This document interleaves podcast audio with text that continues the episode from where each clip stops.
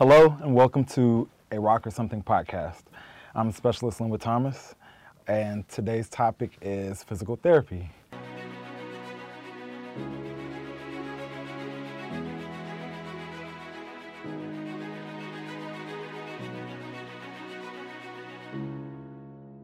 I'm joined by a couple of guests. Uh, gentlemen, can you please introduce yourself?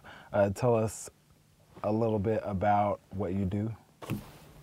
I'm Major Nathan Parsons. I'm a physical therapist for the Army, currently assigned uh, here in Kosovo as part of uh, KFOR 26. Captain Joshua Oliver. Uh, I'm a physician working with Task Force Med Regional Command East. Okay. Uh, first question is um, Can you distinguish uh, your interaction with physical therapy and yours?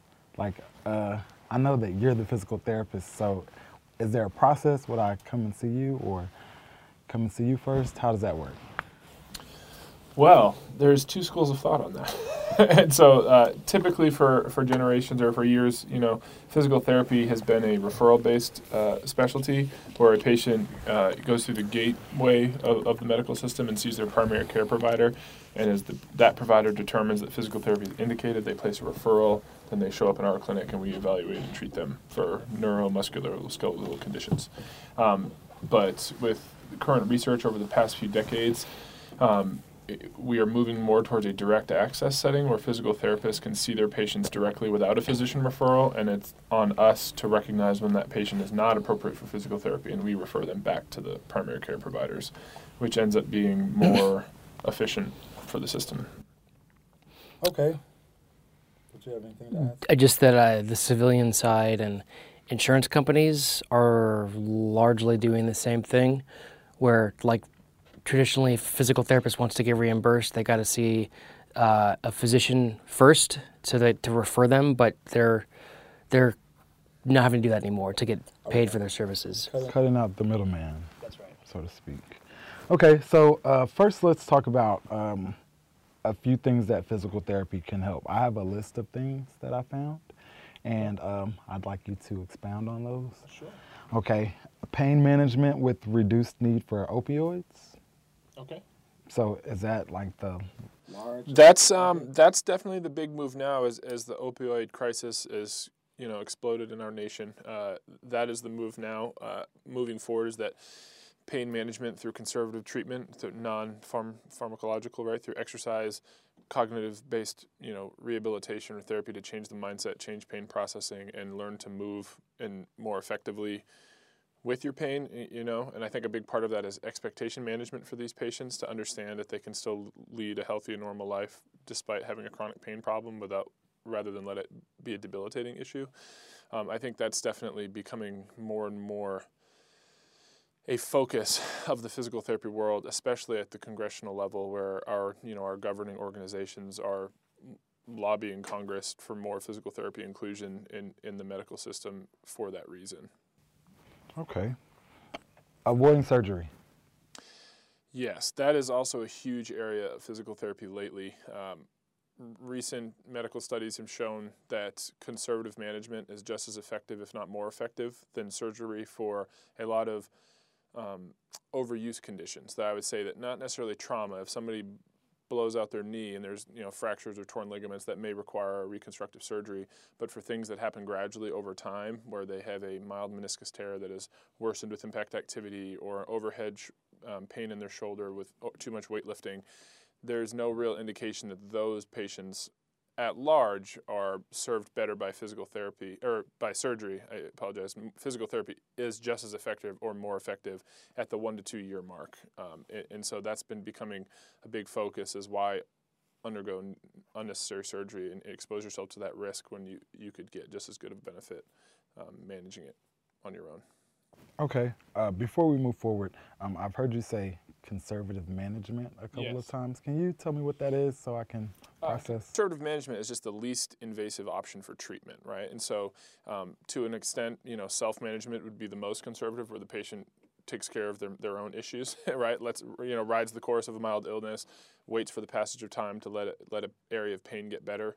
Um, then the next level, you know, would be medication, you know, pharmacological intervention. Dr. Oliver kind of expound on those levels of medications. Physical therapy is included in that, right? We're not doing typically any invasive treatment or aggressive treatment. It's more, you know, we evaluate and help institute a treatment plan that the patient is in charge of themselves. And then more non-conservative management or invasive treatment would be when you know, whether it, it's an injection or it's a surgical uh, intervention or something along those lines, it becomes non-conservative. Got it. I understand. Cool. Improved mobility and movement.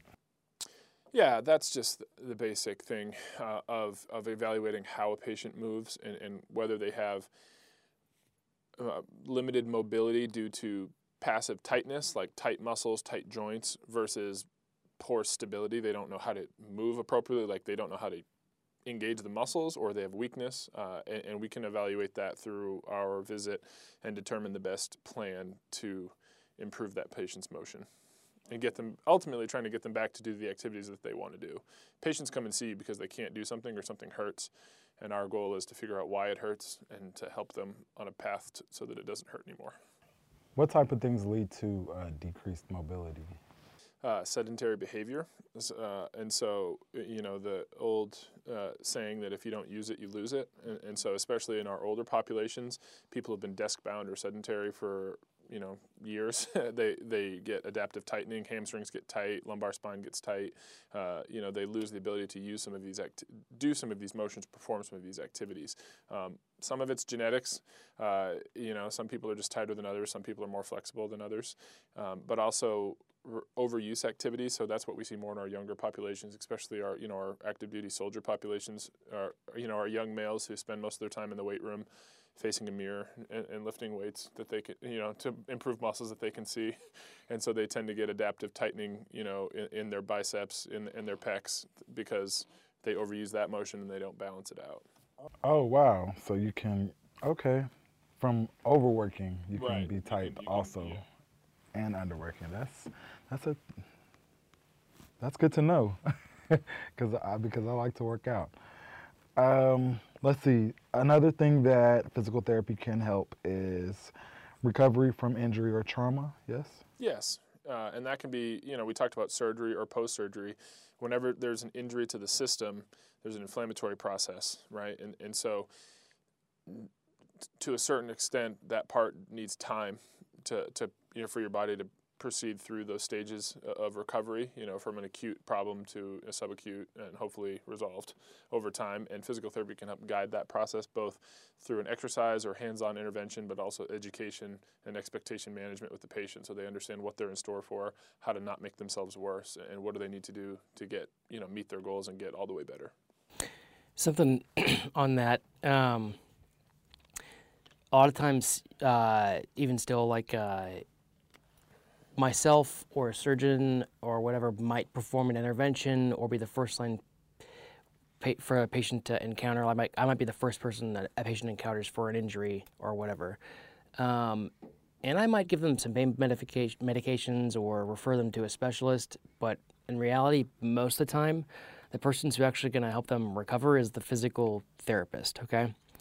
I give medications to make the pain go away, but I don't do anything to, that doesn't do anything to heal anybody and I can give them a packet or a pamphlet that educates them on stretching. But the person who actually makes them better is the physical therapist. And there's a big misconception of, from, that patients have about when they go to a physical therapist. Like, I just go to a session however many times a week for the duration of my physical therapy and then I'm fine. It's like, no, if you've hurt yourself, whatever you're taught to do in physical therapy, that's kind of just something you do now. Um, uh, like when you go to the gym, for the, for the most part, whatever you're taught at physical therapy, that's just not something, not every day, but probably most days, that you're working into your routine. Like, for example, I hurt my shoulder, my right shoulder, when I was a volunteer firefighter and uh, um, uh, EMS. And I went to physical therapy eventually after trying a bunch of other stuff, and I got better. But now the exercises they taught me in physical therapy are things that I just do at the gym on my own. As it's not necessarily it's working out, but it's also what I do to so I'm not in pain. Does that make sense? Anyway, sort of. No, I think that touches more on that topic of that you know, the biggest predictor of a future injury is a past injury. So people who have hurt themselves once are more likely to hurt themselves again. And, and so a physical therapy program, you know, if it's a true and acute problem, something that, that's happened once, we can often get those patients all the way better, and they may or may not continue with that exercise plan. But people who this has been a recurring issue for, becomes a chronic issue where they've had it for months or years, he's exactly right. Like this is kind of something they need, need to incorporate in their routine as part of their management strategy for their condition. I think the, the biggest thing is that you know, he said that we're the reason patients get better, and I think we, we are a huge role in that. But I, what I try to avoid is convincing the patient I'm the reason they're getting better. I want the patient to think they're the reason they're getting better, right? And so I guide the process, I educate the patient, but a successful closure of physical therapy is when the patient is in control of their problem and they're the one managing it with the tips and the guidelines or the exercises or, anything that I've provided. But I don't want them to be dependent on me every time their pain comes up, especially if it's an issue that they're going to have for the long term. You know, if they get an acute flare up or something happens and they need to get a boost with physical therapy to see me again, great. But I don't need somebody to come in once a month indefinitely just to get tuned up or just you know to, to, feel like you know I'm a mechanic and they're bringing their car into the shop. I want them to have ownership of that problem. Okay. Okay, so uh, a few more things that I have are recovery from stroke or paralysis, fall prevention, improved balance, management of age-related medical problems. Um, I think that you've kind of touched on a few of those yeah, in some way or form. In, in, general, you're touching on more of a geriatric model. It's you know paralysis or stroke, that's a very specific field. You may see that more commonly in the civilian world. We obviously don't typically see that in the military. Or if they do, they're seeing a specialist at a higher level of care than I typically provide.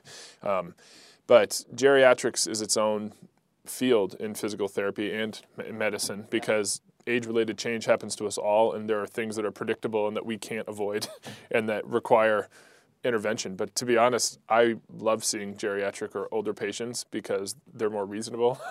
they under typically they understand what's going on and why it's happening to their age, and they're more compliant with the plan of care, and they are they don't expect to be 100% better immediately. They they look for quality of life, and they know that as they get older, they can expect to feel a bit of pain, or they can expect to have some loss of functional activity over time. But we can try to minimize that loss through an exercise plan for sure. But it's the younger soldiers who tend to be, you know, or not necessarily even the younger, the you know, the mid 30s to 40s soldiers who want to f- be like they were when they were 20, but they they don't have the same expectations.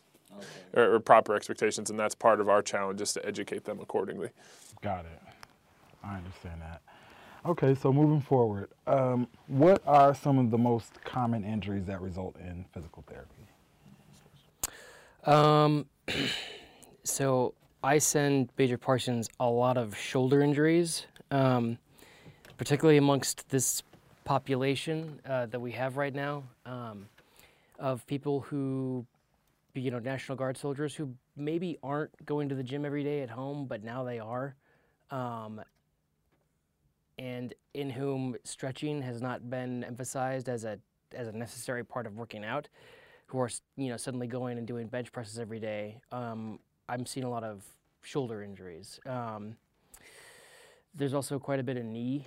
Um, that's probably the two most common things that I send to you uh, are, are shoulder and knee, but there's also a lot of um, acute and chronic low back pain, um, and then the kind of the full gambit of of sports injuries. Uh, there's been less lower leg like ankle stuff, but he still gets some of that stuff as well. And um, so is it coming from majority of sports or like what soldier related things are going on that are causing these injuries? Um, I would say that, and I don't, I don't want to like say something to, to you know, say people should stop doing this because they shouldn't. But um, weight training, maybe with improper technique, seems to be a big culprit. Um, and the fix to that, honestly, is having a partner to spot you and maybe as simple as YouTubing somebody doing it the right way. Um, but uh, I don't know. What else uh, am I missing here? Well, from the big picture, I think the two categories of injuries that get referred to physical therapy, he, he touched on it, is you have an acute problem, and maybe, you know, you can have acute traumatic injury, and you can have a kind of mild subacute to chronic, like overuse injury, right? And so. Just, just so we, so you, the audience knows, acute means just happened, chronic means it's been going on for a long time. Or, so overuse versus traumatic, right? So traumatic happened to, to a specific injury problem, overuse, gradual onset with repetitive activity over time. That's where I see, for the most part, like the shoulders and oftentimes the knees that I see from Dr. Oliver are more of that overuse problem. And I will say more than more than any sport we've had here, um, weight training is the biggest uh, softball was big when softball was going yeah, on. Yeah, um, a little bit of flag football. Yeah, that kind of thing. We, we saw a fair amount of, but those patients tended to be more of that acute traumatic where they sprained their ankle, they sprained their knee, it got better in a few weeks, and they kind of gradually stopped seeing me. The patients that linger are the ones who tweak themselves in the gym, and then they don't want to stop going to the gym, and and they don't, and they they're not managing their pain the most effectively. Um, we haven't had any. We've had a fair, a, a, few more significant traumatic injuries from you know slips, trips, or falls, or or sport related thing, but not nearly as many as we just get you know painful shoulders from too much bench pressing. And nothing really um, tactical training related, like we. No, unfortunately, in this environment, uh, we have not had any any like real. Uh, I mean, but that's good. Battle that injuries. Our, our um, the the work that our safety yeah, briefs are doing. Maybe. It's a good thing. There there have been a couple accidents recently that are more related to ice um, and equipment being iced over than okay. than anything. Um, Got it. Great. That's great. So, how does big question? How does physical therapy affect the population of soldiers with profiles? Um, it so the goal is to get them off of the profile or get them in a place where they can. In, I'll stop talking in a second. Um, but um, get them in a place where they can train themselves out of the profile. Like I don't know how other providers write profiles, but when I write a profile for say like it's you're going to walk the PT test as opposed to running the PT test, I always write it as if you can still walk, uh, march, run at your own pace and distance. Um, you're just not running for the PT test, so that they can keep training. Because the way, like the a profile will auto-populate on its own, and it says no marching, no running at all, which is like, well, how are you supposed to get better if you can't train towards that? But anyway, sorry. No, you're fine. I think that run, what specifically what you just said runs a fine line of there are patients who can work through their pain and continue to run at a reduced intensity, reduced pace, and get better. And there are patients who honestly need a break from running.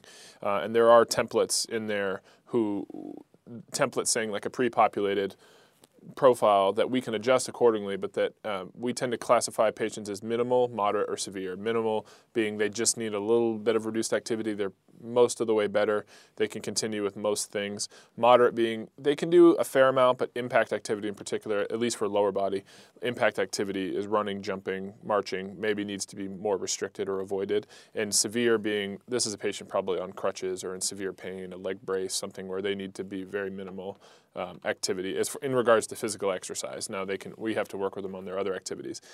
In an ideal world, we the, the role in that is the physical therapy is often the one writing more of those profiles and managing the patient progressing. So the goal is, you know, if we have a patient starts on severe, is to go to moderate, to go to minimal, to come off profile and return to full duty. Um, it, when I say the ideal world is that units are supposed to have a program where patients show up to profile PT, right, or reconditioning PRT, where they are classified according to the profile they're on, and they engage in a unit PT plan that meets the you know the requirements of their profile without pushing them too far, but allows them to stay fit and progresses them back to regular activity. Now, I've seen some units do that well and have a great program, and, and where the therapist may be involved as the OIC or just be a consultant to helping the program get going. Um, and I've seen plenty of units disregard all, the entire structure the Army is built for that and try to do it on their own. And those are the units that typically run five or six days a week and only do is push ups and sit ups. And that's why we have the Army Combat Fitness Test coming out, is to change that culture. Okay. Um, anything to add? there's uh, been a big change uh, over the last five to ten years in what kind of medical assets a brigade combat team has in it. And one of the things that that that for the same reasons that Major Parsons is talking about that a brigade commander wants is physical therapists at the brigade level, and also they're trying to make it at the battalion level as well because they really do get soldiers back in the fight better than anybody. You know, like they they like from what exactly he was talking about. If there's a structured program targeted towards people's rehab to get back to a fully functional level, it just is. It saves money um, and it improves readiness, and that's that's going to remain a um, uh, like a buzzword in the military for the foreseeable future. Mm-hmm. Thank you for that segue. Um, speaking of readiness uh, and staying in the fight, um, so we are all Army soldiers. We're warriors. Um, there is a culture among soldiers um, that sometimes keeps them away from profiles. They see them as a negative thing. Um, I'm guilty of this to some degree, where um, you know you'll feel something and uh, just try to fight through it or just ignore it completely and, and just keep it moving. Um, let's talk about the the dangers of avoiding profiles or or just having that mentality. Well, I think there's levels to that of the danger. The one is, and you know, we've talked about that acute versus chronic. It's that if you don't deal with it when it's an acute problem, when it's just happened and you first have pain, it, and you keep the same activity going, and and you don't address the the underlying issue, that becomes a chronic problem. And people all too often drive through that at their younger rank days, right? Our, our soldiers, our junior NCOs, uh, and then they come see me when they're a senior NCO and they've had pain for 10 plus years and they want it fixed before they retire in a year or two. That's not going to happen, right? Now we're talking lifestyle management. How are you going to work with this and adjust your life accordingly? Or they end up on a permanent profile, or they end up, you know, being leaving the military before they intended because of this problem. And so that's the that's what you run the risk of. Now there's a difference between a, a sick call ranger who shows up for every ache and pain he's ever had. You know, he shows up to sick call after a 12 mile ruck because he's got a blister or you know his his feet are sore. Okay, I get it. You should have expected that. That's why we train, and that's and that's part of this issue. You know, but if he rolls his ankle mile six and is continues the 12 mile road march and he finishes that and he can barely get his boot off because his ankle's so swollen, but he's encouraged not to go to PT, that's a problem. Like that's the patient I need. The earlier we see that patient, the better he's going to do.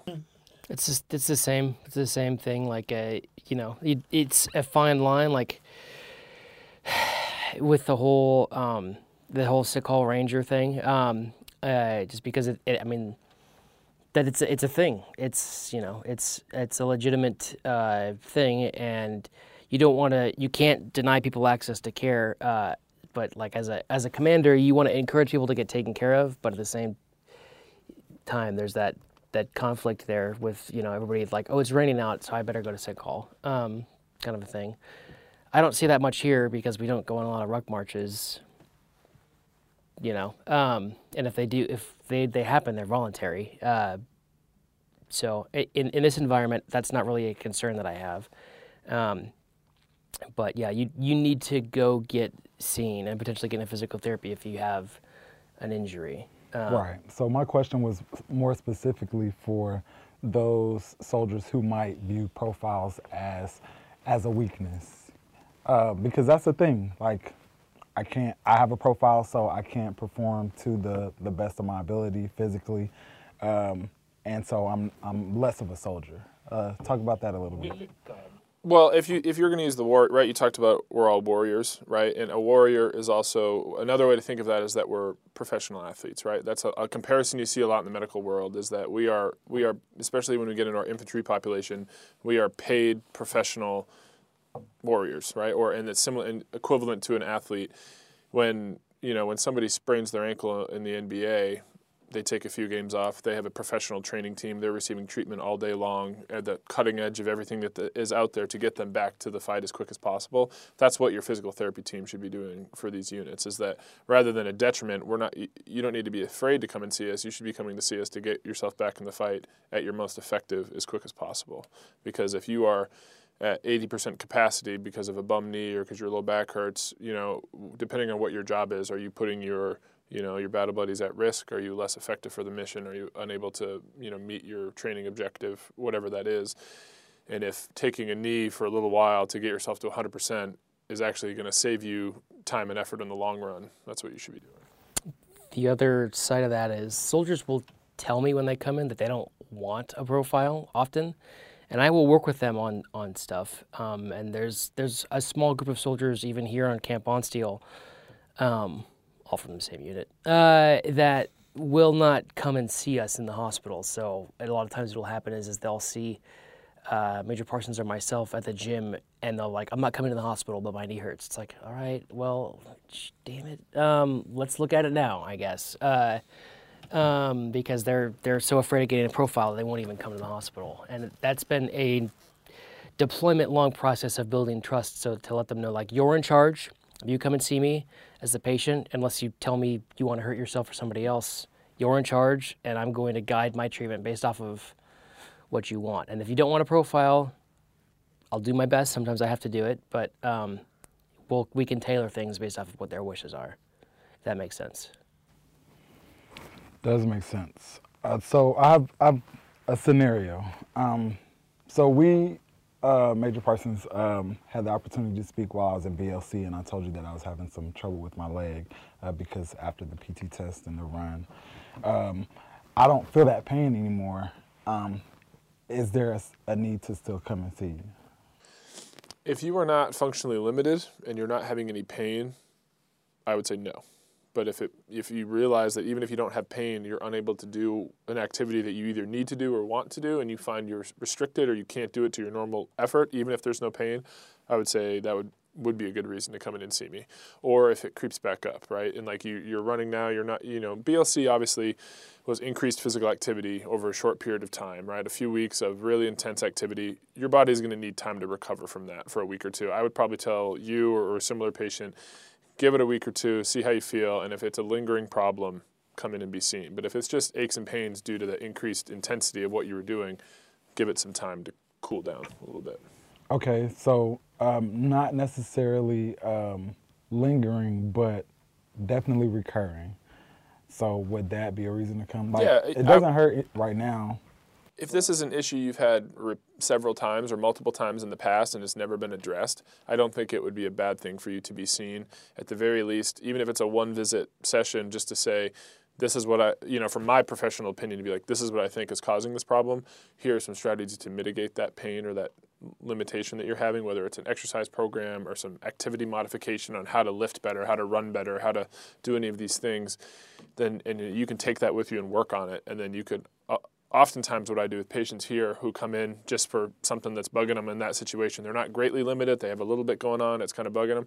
I give them a, just tell them to follow up as needed. Try this for a few weeks. If it's going great, your issue is addressed, and you don't feel the need to come in. You don't have to come in more than once. But if you're like, you know what, that was really helpful. I want to build on that, or the pain came back and we need to try something different. That's all a reason to you know make another appointment. Okay, cool. Um, let's talk about PT plans. Um, so, as active duty soldiers, uh, we follow PT plans uh, daily for our, our, our workouts. Um, do you think it's a good idea for the physical therapist to be involved in constructing that PT plan? Can we clarify PT is physical training versus physical therapy. Yes, yes. There's two PTs. I, it's, it's a common thing me. that I get confused with. Physical training. so, so should I be involved? Um, not with every single soldier, right? There's not enough time in the day. Um, now, on a unit level, potentially to oversee it, um, but the most important group would be that profile PT group, right? The reconditioning PRT group who is injured or on profile. That's where the therapist is going to make the best bang for his buck. The healthy population probably doesn't need as much direct intervention.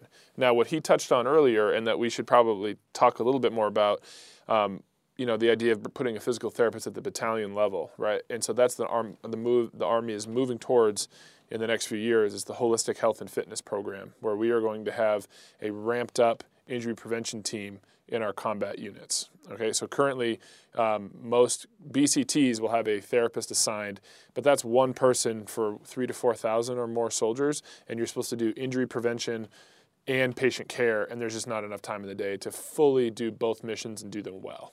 And so the move now is to have um, still have an overseer of the of the therapy, like the physical therapy and rehabilitation problem at the brigade staff level, uh, you know. But now we're going to start having battalion level physical therapists who are able to see just their patients in their battalion and oversee the physical training program.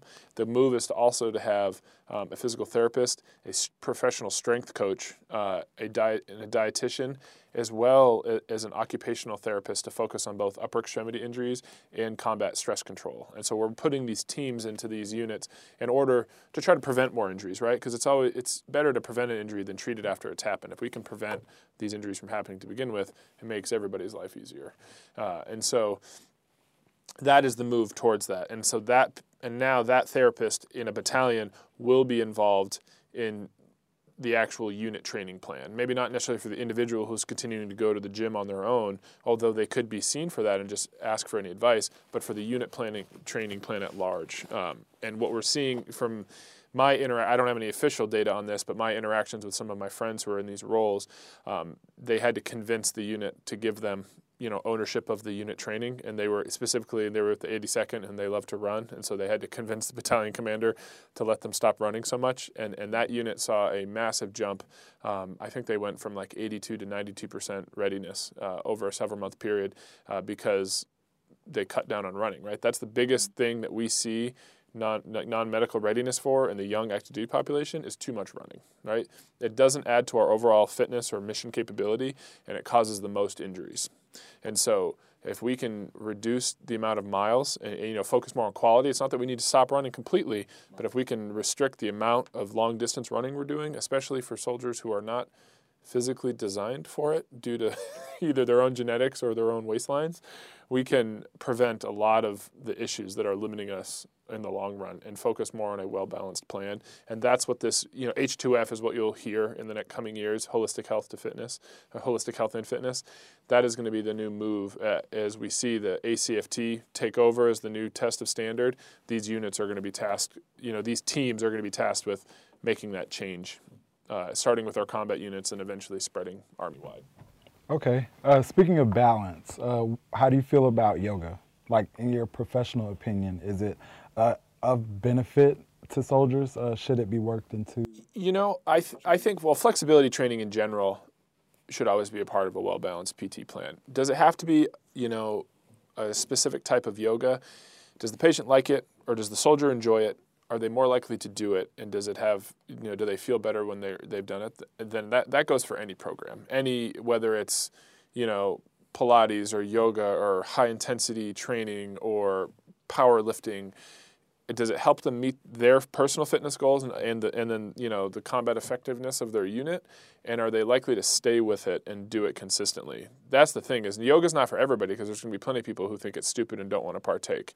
And then if they're that then they're not going to be bought into it and they're not going to want to continue to perform it. But if they love it and they've seen some pain relief from it if they've improved their mobility and they they stick with it whether it's prescribed or it's on their own then that's effective for that patient. But that might be different for you know for each one of us in this room. We probably have our own desired physical training strategy, um, and that everybody has the choice. You know, everybody has the right to pick what they want to do to for their own fitness to some extent.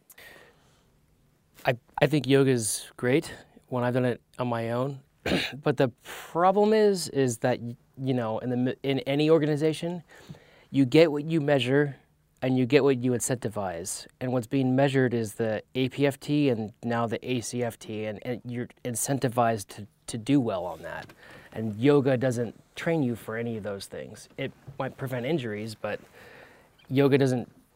It doesn't like focus on you know any of those those aspects. So I, it's any any physical activity is good for you, unless you're like you're hitting yourself in the head with a hammer or something. Um, but uh, you know what I'm saying? Like right. any physical activity is good for you, um, and including yoga. But it doesn't hit like doing yoga won't necessarily make you better at a deadlift. You know what I'm saying? Right. And specifically, you know, our because we're in the army and we're professional warriors, as you said, our ultimate goal is to be ready, right, for, for combat, right? And we're in the army, we're the greatest, you know, force for land power in the world, and we have to be ready to have those fights. Yoga is not going to prepare you to put your ruck on, carry a heavy weapon, cover mileage, you know, engage in a firefight, whatever that is. Not that's all of our jobs, but that's ultimately we're either a warfighter or we're supporting the warfighter, being in the military. The ACFT and the type of training it promotes does directly carry over to that, right? And so if yoga is something you do once a week with your unit or you do it on your own, I think that's great. That can't be your whole program. Like that's not going to, like he said, it's not going to prepare you for the deadlift or, or any of these new ACFT events. And the, the point of those events is to carry over to combat effectiveness. It will prevent injuries. I would say it, you doing yoga probably would prevent injuries. Will help you recover from an injury, Right. for sure. Yeah. Core, core, we all we all can benefit from core stability Right. and some of the other inflexibility and the other things that yoga promotes. I'm not saying don't do it, but that shouldn't be like a unit training exercise plan Got it by itself. Not by itself. Right. But it can be a part of a larger plan. Okay. Let's see.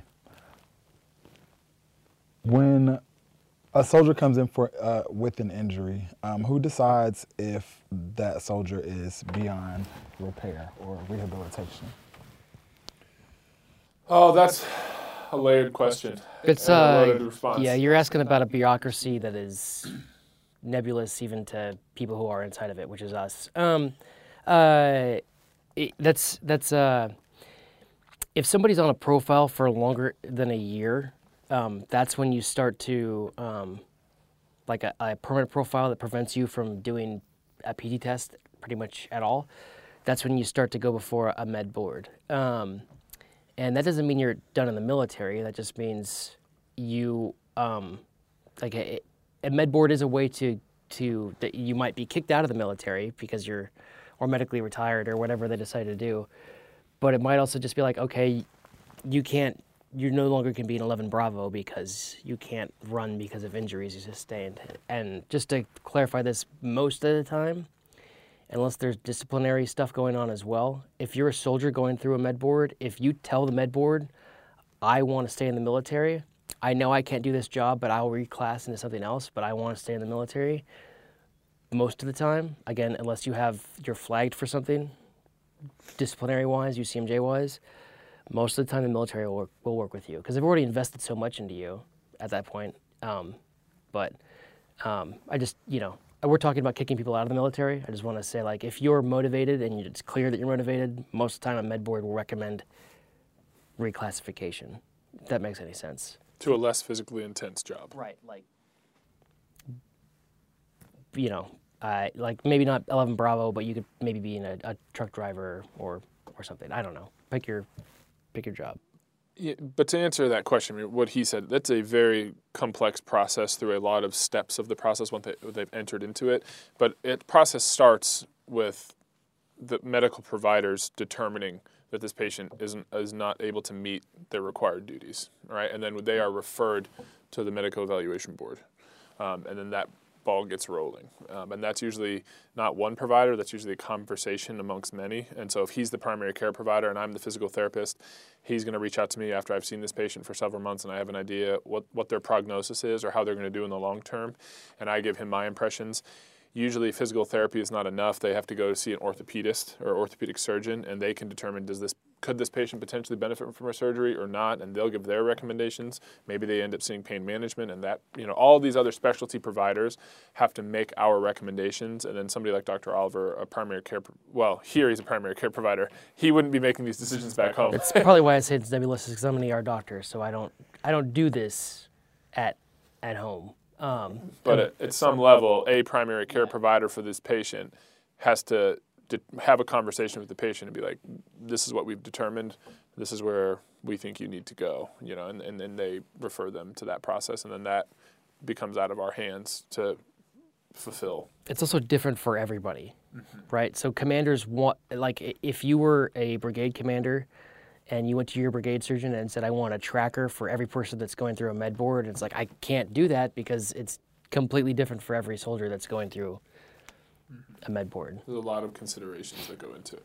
I probably gave you too much of an answer there, but No, that's that's perfect. Like, Typically, that process takes a long time to move through, uh, and they are working on streamlining that, and, and especially patients where it's it's more clear that they're unable to stay due to significant injury or other you know other health factors, whether behavioral health or physical health.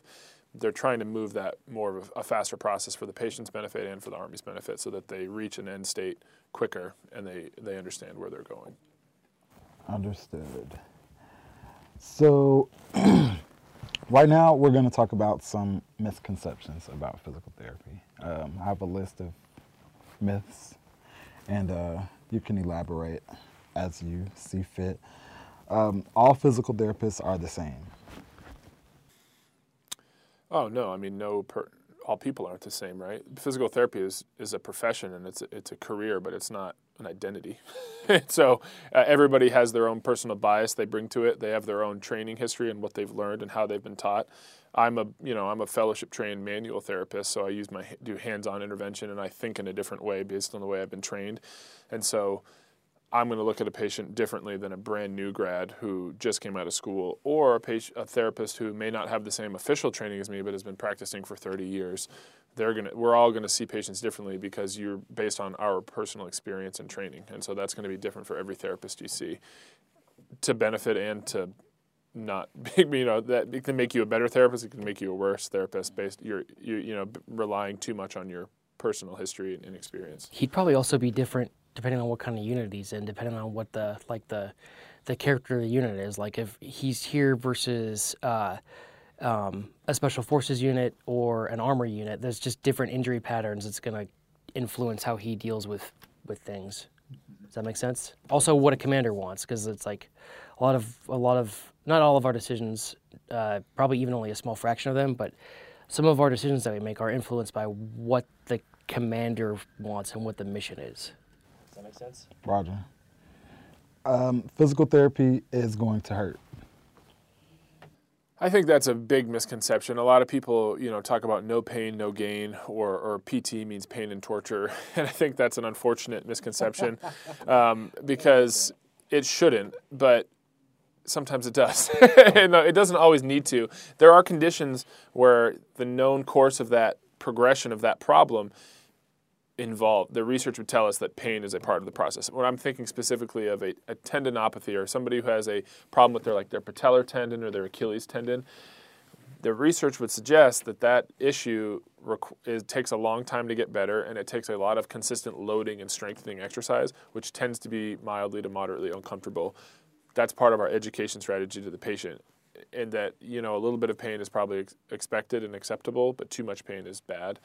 I would say that with a lot of what we do, that condition is like more clearly supported by science, where other conditions we seek to create pain free environments, but that's not always the case, right? And so physical therapy is probably going to be challenging, but hurt is probably to the perception of the patient. Some, you know, if I had a, a nickel for every time a patient told me they have a high pain tolerance, then I'd be quite a lot richer than I am now. Yeah. because that's a common concept. They're like, oh, those are the patients that usually complain about pain the most. That's true. And so, yeah, don't tell me you have high pain tolerance. Pain, pain is a subjective experience, right? It's only, it's literally in your head. It's your body's receptors telling your brain what it's experiencing, and that's different for every patient. And so, um, the mis- and if a patient comes into physical therapy thinking it's going to hurt, it might set them up for failure. And so, a big piece of what we do is education and explaining to the patient what's wrong, explaining to them what's happening in their body, and, and, and in a way that they can understand, and helping outline a way for them to get better. What's what is the path moving forward to deal with this pain? And that's a it's going to be different for every patient I sit across from. Okay. Could I tell myself that something doesn't hurt and it not hurt? That is one school of thought. I, I, would tell you that it's probably it's a pain is a very complex thing, uh, and so you know there's whole books on that that are basically convincing yourself that things don't hurt and they stop hurting. I think I, I, think you start to see that more and when you start to combine physical rehab and behavioral health interventions. Cognitive behavioral therapy, it, I think, is where you'll see a lot of the research move towards in the future because there are cognitive interventions that you can perform and help people retrain how they experience pain and how do they learn to live with it and move forward despite it. And those, those patients do tend to feel less pain over time as they respond well to treatment. Um, but if somebody just sprained their ankle and it's you know the size of a grapefruit it's probably going to hurt no matter if they tell themselves it's going to hurt or not, right? That's a different situation. I think more where you see that literature is in like our chronic low back pain population. Pe- people's backs have hurt for a long time. There's no one structure that we're going to point at and say this is why your back hurts, but that's where you need education and behavioral strategies matter the most in conjunction with a physical activity plan. Okay, uh, we've touched on this already, but um, you have to see a doctor before you can see a physical therapist. I think that is a situation we're moving away from because there's only so much doctors, right? Why he's an ER doctor. Why waste his time with patients who have musculoskeletal aches and pains that he's just going to give them medication, right? And maybe some exercise plan, but he's going to tell them to follow up their PCM and filter them to me he doesn't he needs to save people's lives right? He has a different skill set than i do. I am the provider who is specifically trained to see musculoskeletal injuries evaluate them and treat them and determine do they belong in my clinic or do they belong in the er if it's a life-threatening condition or do they belong with their primary care manager if i think it's a condition that's not musculoskeletal at heart? We are trained to perform that screening process. And for a long time people they you know a primary care provider has been the onus has been on them and they're overworked to do all of that when they should be sharing the load with us a bit more. And I think that's what we're moving towards, specifically in the military, is a direct access setting where we have physical therapists at sick call with the primary care providers and they're able to see patients directly and get them routed. And it's often better for the patient because earlier intervention often leads to better outcomes. And so rather than go through a four to eight week process before they come and see me why not see me immediately and start that process now and why not let them focus on things that are more their skills set are suited for better. Makes sense. Next, um, myth. To be a physical therapist, you just need a certification. no, you no. need, in the American system, um, you know, we're, we're in Kosovo now, and I've obviously, uh, well, not obviously, but I've worked with the civilian physical therapy population, and, and their training system is different, but they still require degrees. Um, to go to physical therapy, you have to have an undergraduate degree. It doesn't matter what it's in, as long as you have the required prerequisite courses to enter a physical therapy program. And then you go to graduate school. And physical therapy has moved to a doctorate of physical therapy degree, a DPT degree, is the entry level degree to be a physical therapist. It used to be a master's. The coursework is still similar to a master's, but you have a longer internship component for practical skills so that you're, you actually know how to see a patient when you graduate. Uh, and so that is a two to three year program. Um, to get a doctorate degree in physical therapy. So you need that to practice as a, and after you complete that degree, you have to sit for a, a national license uh, exam. And once you pass that exam, you are a licensed physical therapist and you can now practice. Okay. Physical therapists fix people. I think that goes into the mentality that we talked about earlier, where I want patients to fix themselves. You know, I think that my goal is to foster a sense of independence. And, and a big buzzword in physical therapy is self efficacy.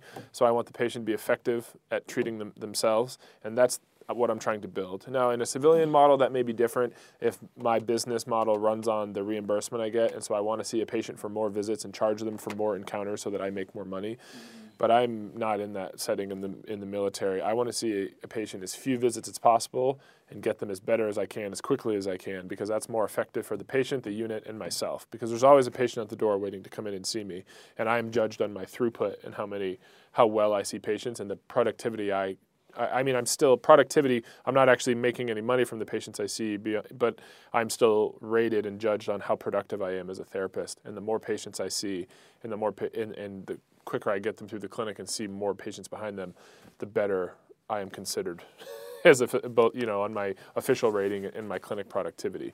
And so, I I don't want to I, to an extent, I'm trying, you know, I'm trying to fix the patient's mindset so that they can fix themselves, and, so, and that and that's the relationship that I'm trying to build. Okay, self-efficacy. Now, I'm glad you said that because I had a question burning, um, and you found you found a way for me to bring it in. Um, and this may be um, crossing some lines into um, what a chiropractor does, and I'm not exactly sure the, the distinction. Maybe you can help me out with that. But, um, well, first, can you make that distinction? What's the difference between a physical therapist and a chiropractor? So, That that is also a loaded question because we are two different fields that do. There is a fair amount of overlap. Um, I think there is a stereotypical chiropractor that tends to be the patient who wants to foster the dependency, right? And th- this is not every chiropractor, and I don't think this is even the majority of chiropractors. I think there are some very good ones out there who do good work and they really help patients. But I think the model you get you have to worry about, and when you and you drive down the road and see like mom and pop chiropractor clinics popping up everywhere, they get paid per visit and, and manipulate. And so a chiropractor treats typically treats. Um, you know, spinal issues. And that may be an oversimplification. I think they all can work with extremities. I think they can also work with soft tissue depending on their training. But oftentimes they're treating the spine from the neck all the way to the, the lower back. Um, and they tend to perform a lot of manipulation treatments where you twist somebody up and you hear a pop in their back and, and you're and patients think something has happened that's important. Physical therapists also do that, and I do even probably more than most as a manual therapist. I treat a lot of spines. Um, I think chiropractors tend to, I think bad chiropractors tend to foster the idea, oh, this thing in your back is out of place. You need to see me two visits over the next a week for the next four to six weeks for me to put that back into place and get you better, because they get paid for each one of those visits. Uh, and I think that's a dangerous mindset because I think that creates dependency in the patient on somebody else to control their pain rather than themselves. I don't, like I said, I don't. I want to be clear. I don't think all chiropractors practice that way, but I think enough of them do that it's a problem. And I've seen it in my own clinics when the Department of Defense or, or a hospital I've worked at employs civilian chiropractors. They fail chiropractic care, then they come and see me, and I have to undo. The biggest thing I have to undo is the education they've received and their understanding of their problem. There's no evidence to support that your spine can get out of place unless it's fractured, and then you're seeing him. And so I think it feels good. It feels good to have your back popped, uh, but it's like so, as an example of a patient that would benefit from chiropractic, you're in a car accident and you get whiplash. Uh, maybe, mo- like, my opinion. I don't mean to badmouth chiropractors. No, I, I think you need to be careful. You just said something that I'm very passionate about. Is, is when we talk about cracking the neck or cervical manipulation. That's the way I was going. That it's very rare, but that can kill people. Yeah, I've seen okay? it. And, and I I've known providers who have performed that. Not a physical therapist. Well, there was one physical therapist I knew who did put somebody. They had to be evacuated from a you know foreign theater because he popped their neck and he and he they had a stroke, right? And so they were evacuated back home. The majority of those cases in the literature are performed by chiropractors, and because they tend to perform aggressive mobilizations to manipulations without proper screening and and without a whole, more holistic plan, and so now I'm on my soapbox here because I am a manual therapist and I've been trained on this. But in my experience, I, I am just as effective mobilizing a spine. And when I say mobilizing, what I mean is a gentle oscillation of moving specific segments in a patient's neck, vertebral, you know, different vertebrae, to try to find where their pain is and to treat that out and reinforce that with an exercise plan for them to be able to make themselves feel better. I do not manipulate necks because any risk is enough to make me not want to do it. It's you know one in millions that it's going to happen. I don't want to find to be that one who who causes that patient to have significant problems. It's not as rare as you think. I've yeah. Yeah, and it's just the benefit does not outweigh the risk to me, and I don't think that most chiropractors or some chiropractors would say that. They would say the the benefit is worth the risk, and I do not agree. And I think that's where some of our differences lie on a philosophical level. Okay, so going taking that back to self care, uh, what do you say to those people who uh, self care is in air quotes, mind you? Um, what do you say to those people who like crack their own backs or their own necks, like in a frequent manner, like because it alleviates some type of pressure or some type of pain? You know, if it feels good and it's their body, I don't have control over what they do to their body. And if it feels good and they get relief when they do it, that's fine. Um, I will tell you that I'm less likely to be man- to manually intervene or treat a patient if they are a chronic self manipulator because if something does happen, I don't want to be blamed. right? Because I have to pr- yeah. protect myself at some level more than just. So if a patient's constantly popping their neck, I'm probably not going to manually treat their neck. They've moved it enough. I'm going to find a different intervention, an exercise, a stretch, something, because they've obviously tried that route, whether it was through someone else or themselves. It's probably time to try something different. Um, you know, but occasionally, do I twist my neck if it's tight and I hear a little pop and it feels better? Sure. Um, but I don't like crank it to the you know as far as it can twist to the right and yank on my head because that's something I I would not encourage in my patients. Usually, those patients have been doing it for a long time. I don't. I kind of. I can outlay the risks to them or tell them what you know, what the problem is, but I tend to just steer my treatment towards a different path. Okay, so this is a tangent, um, but all all a part of the conversation. Uh, when I, I've I've heard of people having like chronic back pain and getting like steroid injections, or I'm I'm not exactly sure what it is. An but- injection of some kind. an injection of some kind. Um, can can you talk about that a little bit and how that plays into the whole um, rehabilitation um, process? Or That's not really rehab when I'm doing that. That's usually it. Somebody's coming in with an acute pain, and I'm treating it with uh, lidocaine injection, which is a uh, non-narcotic pain medication, um, to get them over that acute phase of that pain, so that they can either heal on their own or go see physical therapy later. But I'm just trying to take the pain away now, and I'm trying to do it in a way that does not involve narcotics. Um, does that make sense? so that goes back to what you were saying about it just being a, a more temporary fix. right. Okay. Can I say something? Yeah. So there are levels of injections, right? What he does is probably barely more than non-conservative or conservative management, right? He, Right. He's doing muscular based trigger point injections. Those can definitely have short term benefit and make the patient feel better and get them through that acute phase, and they're effective. I've had patients rave to me about the treatment he's performed, um, but they tend to be short, Very short short, yeah. short term, right? Most of any intervention that we do through physical therapy or not tends to be short term and then and then that's that long term plan we have to build with the patient where they kind of take ownership of it. Um, but there are other kinds of injections that patients receive as well that are much more invasive and direct. Ep- you kind of mentioned steroid or like or an epidural injection where they are actually putting the needle down to the level of the spinal cord and spinal root and vertebrae and injecting there. That's that's not what he does. That's not what you receive in an outpatient clinic. Or you mean you receive an outpatient clinic. You're not going to receive that from your PCM you're going to go see a specialist for that but I would tell you that those are going to be only temporary benefit as well. You know, are there cer- certain individual patients who can receive several months of relief from that? Sure. And when you look, you know, the the Department of Defense and the Veterans Administration, DoD, VA, just came out with low back pain management guidelines in 2018, and the evidence that they they looked at all the evidence that's out there to make their recommendations to their providers, and those are for short-term benefit only, maybe up to two weeks of relief on average, and they should not be like a long-term management. Now, if somebody's there are patients who need that, right? There are going to be patients who don't respond to physical therapy. We should be the first line of treatment for any musculoskeletal issue before they go to something more aggressive. There are going to be patient for whatever reason that doesn't respond to our care and need something more aggressive.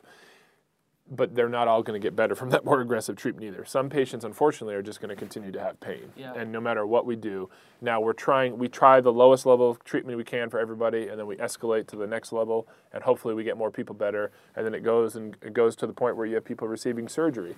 Now we probably have people receiving unnecessary surgery because that's they see the person who does the surgery and that's what they want to do, and so they tell them this is what's going to make you better. Uh, and that's why we encourage patients to receive conservative care first. But there are patients who need surgery to get better. I'm not saying you, it's uh, completely ineffective. I think more people get it than need it, Yeah. but there are people who need it, uh, who that, their only option, you know, is is to go have something changed structurally at their spine or other body part, whatever body region we're talking about. There are patients who need surgery, but I think it's performed more often than indicated. Okay, so for the, the patient or soldier who has had the, that type of uh, low level injection, um, which helped temporarily, they should probably come and see a physical therapist to s- set them up for some. longer lasting plan yeah like a long-term management plan okay. and the key to everything so physical therapy wide anything we do is temporary benefit the thing that makes the biggest difference in the long run is education and exercise all right and so no matter what the problem is for any body part educating the patient how to manage it what's going on what they need to do to take ownership of it and helping them create a movement plan to restore whatever's not working and get back to what they want to do that's the thing that is going to work weeks, months, years down the road. Nothing that he or I do hands on in that visit that first day is going to completely fix the problem, but it may make them better temporarily. And if that creates more buy in and the patient likes how they feel, they're more likely to engage in the plan that you've outlined for them, then it was worth it. But it's not. I don't want to see the same patient once a month for five years, but I'll see them once, you know, every a few days a week or a couple times a month for a few months to create some momentum and get them feeling better and improving, and then we pat them on the back and say good job and, and set them free. Got it. Okay, moving back to uh, the physical therapy myths. Um, and you spoke to this uh, quite a bit throughout this conversation, but uh, physical therapy is just exercise based. I know I've heard you mention education quite a bit. Um, I think physical therapy we are movement experts we are rehabilitation experts and i think like what i just said that exercise is the biggest piece of that but that's not all we do right? I'm not a trainer in the gym telling you what exercises to do to make your you know your biceps feel better or look bigger. Um, and you know i mean and we have physical therapy assistants who are you know our enlisted service members they are exercise experts as well. You know they're trained to oversee an exercise plan and move it forward. A physical therapist is they provide our biggest skill and what we offer the most is the ability to evaluate a neuromusculoskeletal condition and un, and determine its underlying causes whether that is you know what impairments the patient has why are they feeling this pain what is how did it get to this point and what is the plan to move forward and we educate the patient on on our findings and the process moving forward. And so that is i and if that's all i do if the best thing I do for a patient is explain to them why they're hurting and, and, and what they can do to feel better, and then show them some exercises or, or some other recommendations to get better, then that was a successful visit. Last myth once you're discharged, you're done. Ideally. But that's rarely the case, or not often the case. Um, it, it, and it depends on the setting whatever what do you mean by done right? Because done means are you never come back to physical therapy? Well oftentimes they get referred back repeatedly for either the same issue or different issues in the military. Now are you done feeling pain? Probably not. We talked about earlier the biggest predictor of future injury is past injury. And so hopefully they're done. If it's a if it's a recent issue or this acute problem we've been talking about hopefully they get better in a few weeks and they're back to normal. We're good to go. These chronic patients that get into this fluctuation right where they have some steady level of pain all the time, but they have occasional flare ups and then they feel better. Do they come and see physical therapy once in a while to help with those flare ups? I think that can be appropriate. But when we start to see these patients who are non responsive to care, and especially you know at the junior soldier level who've come in to see me for their knee pain. They don't get better in three or four months, and they disappear for a while. And then their PCM just sends them back to me again, and I'm like, what am I going to do different this time? I've already seen this patient. We go through it again, and they don't get better.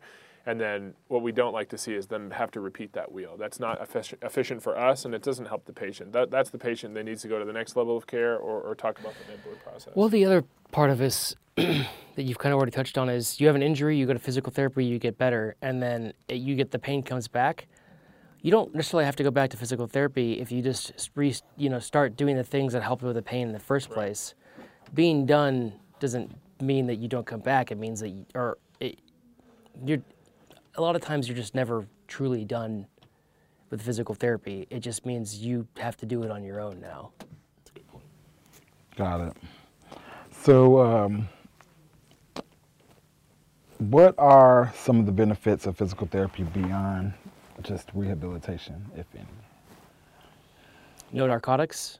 It doesn't involve, it's a way to treat pain that does not involve narcotic pain medications. And they have their place, and I use them every day in the ER, but it's like, you know, gunshot wounds, car accidents, um, stabbings. Uh, that's not my not my back hurts. Not, not my back hurts, wrong. right? Like I like other things. Uh, so they they're never going away, and we're always going to use those for pain. But it's a way to treat chronic pain without taking medication. I, would, I mean, benefit uh, it's quality of life, right? You're trying to get a patient. A patient's coming to see you because something is hurting or wrong, and they can't do what they want to be able to do, and we're trying to restore them to do the activities they want. And so that's going to have positive effects on their physical activity. That's going to hopefully have positive effects on their mental health and, and their, in their social health because they're able to be more physically active and engage in their activities, whether that's social or fitness or whatever that looks like. And so I think the effects of being, I think it's pretty clear at this point that physical activity has a wide ranging level of positive effects on, on health and, and personal well-being at large. There's pretty much not anything that physical physical activity doesn't make better, right? From mental to spiritual to physical to you know medical, whatever that is, physical activity helps it all. physical therapy helps you become more physically active if you've had a reason that you've stopped being physically active due to pain or, or injury. Um, now, there are some patients who don't want to be more physically active. You know, in our older population, they something hurts, they just want it to stop hurting. You get it to stop hurting. They don't really care to walk more or, or move more or anything. They just want to go back to their normal life, and that's fine too. They've they've met the goal they want, right? And that's why it's important to understand what a patient is seeking when they come and see you what do they want out of this encounter and how do you get them to that level it's not not always worth it to try to push them beyond that but you want to at least meet their goal okay okay final question um, very basic where and how um, can soldiers take advantage of physical therapy services. Here specifically? Camp Bonsfield here and just in general, in general. Um, well every military installation will have at least one, if not several, physical therapy clinics. I know we've talked a lot about direct access, but honestly, the easiest way to see physical therapy is to talk to your primary care provider because that's usually the person you you have a better idea of where they are and how to get to them, and, and they can refer you to see me. But that if necessary, you can always come to the physical therapy clinic directly and, and ask to schedule an appointment because in, in the military, we are allowed to see patients without a referral. And so, here's the simplest answer to this question there's always going to be a um, clinic scheduling hotline that is for the entire base and every base that you're at. Um, and you could just just Google the appointment scheduling hotline. Uh, I don't have any stock in Google. Um, and um, look up that number and then call them. Of course, it's during business hours because uh, it's usually bankers' hours for, for that kind of stuff. Uh, but they can tell you uh, one who you're in panel to, where your clinic is at, the address of it, the phone number. They can tell you all those things. So that's just a really simple way of, of doing that is like, what's the clinic scheduling number or the central appointment hotline? There it is. Well, do either of you have anything to add to this conversation? I think I've spoke my piece. Nope. Great. Well, uh, thank you very much for joining us Thanks once again. Uh, once again, I'm Specialist Lynnwood Thomas, and this has been a Rock or Something podcast.